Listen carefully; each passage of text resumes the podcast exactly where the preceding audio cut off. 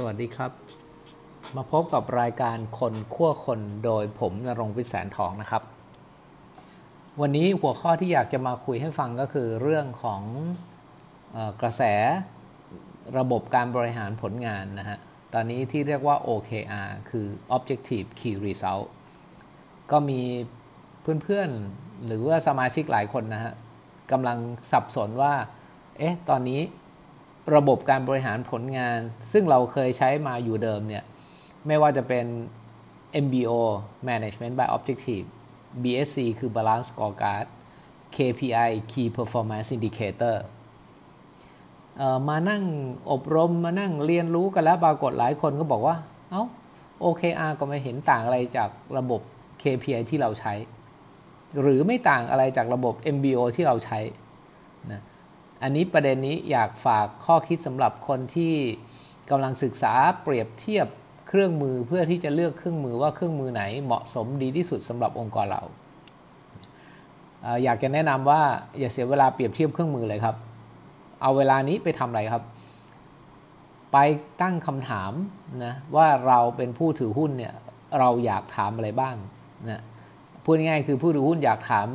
คำถามอะไรบ้างกับกรรมการบริหาร องค์กรหรือบริษัทนั้นนะ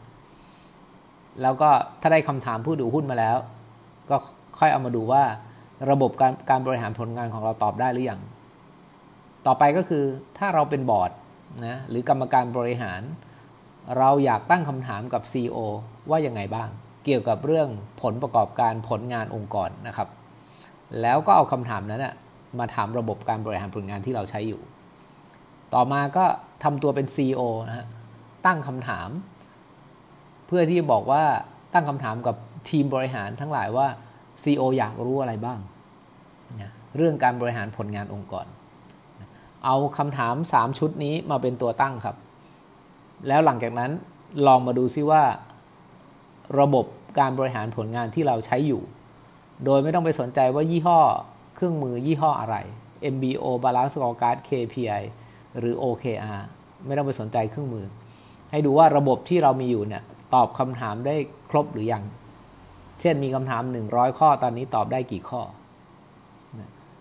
เพราะหลายองค์กรผมเชื่อว่าได้พัฒนาคือชื่อยี่ห้อเนี่ยเราไม่ได้เปลี่ยนนะอย่างบริษัทญี่ปุ่นหลาย ๆ บริษัทเห็นผมก็ยังใช้ MBO อยู่นะ แต่พอเข้าไปดูไส้ในของระบบที่ทำแล้ว มันไม่ใช่ MBO สมัยโบราณหรือดั้งเดิมครับ มันคือ MBO ที่ผสม Balance Scorecard KPI เผลอๆมีแนวคิด OKR เข้าไปเรียบร้อยแล้ว และหลายองค์กรใช้ KPI เนี่ยก้าวหน้าไปถึง ผมว่าใกล้เคียงหรือเทียบเท่าหรือเผลอๆบางองค์กรอาจจะก้าวหน้ากว่า OKR ก็ได้ เพียงแต่เขาไม่รู้ว่าตอนนี้ของเขาว่ามันเทียบเท่าอะไรแล้ว เหตุผลเพราะว่าชื่อยี่ห้อไม่ได้เปลี่ยน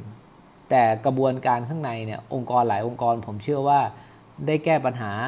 ที่ตัวเองเจอมา ได้พัฒนาระบบที่ตัวเองทำมา โดยที่ลืมไปว่า อ๋อ มันห่างไกลจากชื่อเดิมที่เราเข้ามาใช้แล้วนะนะครับ อีกประเด็นหนึ่งก็คือว่าบางองค์กรเนี่ยใช้เครื่องมือยี่ห้อ เช่นใช้ KPI อยู่ 10 องค์กรเนี่ยที่ใช้ KPI เหมือนกันเนี่ยไม่ได้หมายความว่าทุกองค์กรจะใช้ระดับเดียวกันนะ บางองค์กรยังเป็น KPI ตาม job description บางองค์กรยังเป็น KPI ตามเป้าบริษัท บางองค์กรเป็น KPI ร่วม บางองค์กรเป็น KPI ที่วิวัฒนาการเหมือน OKR ไปเรียบร้อยแล้วนะครับ ดังนั้นสิ่งสำคัญของคนที่จะเขาเรียกว่าเป็น leader หรือเป็นผู้นำในการที่จะพัฒนาระบบการบริหารผลงานขององค์กรเนี่ยที่กำลังจะไปศึกษา OKR เข้ามาใช้อะคิดว่าคนที่ทำหน้าที่ตรงนี้ หรือคณะทำงานที่ทำหน้าที่ตรงนี้ต้อง ต้องมีหลักในการที่จะบอกว่าเราทำเพื่ออะไรนะง่ายๆก็คือเราทำเพื่อตอบคำถาม 3คำถามผู้ถือหุ้น กรรมการบริหาร CEO นะเพอเพอตอบคำถามพนักงงานด้วยซ้ำไป นี่คือหลักการของมันอยู่แค่นี้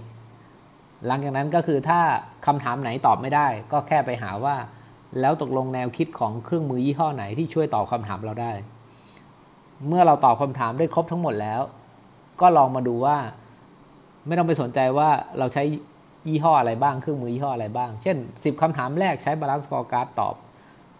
สิบคำถามต่อมาใช้ MBO ตอบ 10คำถามต่อมาใช้ KPI ตอบ อีก 10 20คำถามต่อมาใช้ OKR ตอบ ก็ไม่เป็นไรครับ สุดท้ายก็คือพอเราตอบได้หมดแล้ว เราค่อยไปบอกว่าเราชอบอหรือเราอยากใช้ ยี่ห้ออะไรในการแปะว่าระบบการบริหารผลงานของเราเนี่ยใช้ยี่ห้อนี้ แต่ถ้าใครที่คิดว่าไม่อยากเคยยี่ห้อมากนัก ไม่อยากเปลี่ยนยี่ห้อเพราะเดี๋ยวอีก4ี่หปีข้างหน้ายี่ห้อก็เปลี่ยนอีก เราต้องมานั่งเปลี่ยนกันอีกก็ตั้งเป็นเอกลักษณ์ของตัวเองไปเลยฮะอย่างที่บอกว่าบางองค์กรใช้คำว่า performance management system ก็ใช้มาตลอดยี่ห้อเครื่องมือเปลี่ยนก็เปลี่ยนไป บางองค์กรก็เรียกว่า continuous performance management ก็ต่อไปก็ไม่ต้องเปลี่ยน บางองค์กรก็ชื่อสมมุติองค์กรชื่อ ABC เขาก็ใช้เลย ABC performance management ก็จบ หรือบางองค์กรก็เอาโลโก้เอาอะไรนะชื่อบริษัทมาเป็นตัวตั้งก็ได้ ซึ่งอันนี้ผมคิดว่าน่าจะเหมาะสมมากกว่า แล้วก็อยากให้คนที่เป็นคณะทำงานหรือคนที่ศึกษาเรื่องนี้ อย่าเสียเวลาไปเปรียบเทียบ ว่าเครื่องมือไหนดีกว่ากัน ให้เอาเวลานั้นมานั่งตอบคำถามว่าคำถามไหนบ้างที่เรายังตอบไม่ได้ ก็ฝากไว้เป็นแนวทางสำหรับองค์กร หรือคนที่มีหน้าที่ในการที่จะพัฒนาระบบการบริหารผลงานขององค์กรนะครับ ขอบคุณมากครับ สวัสดีครับ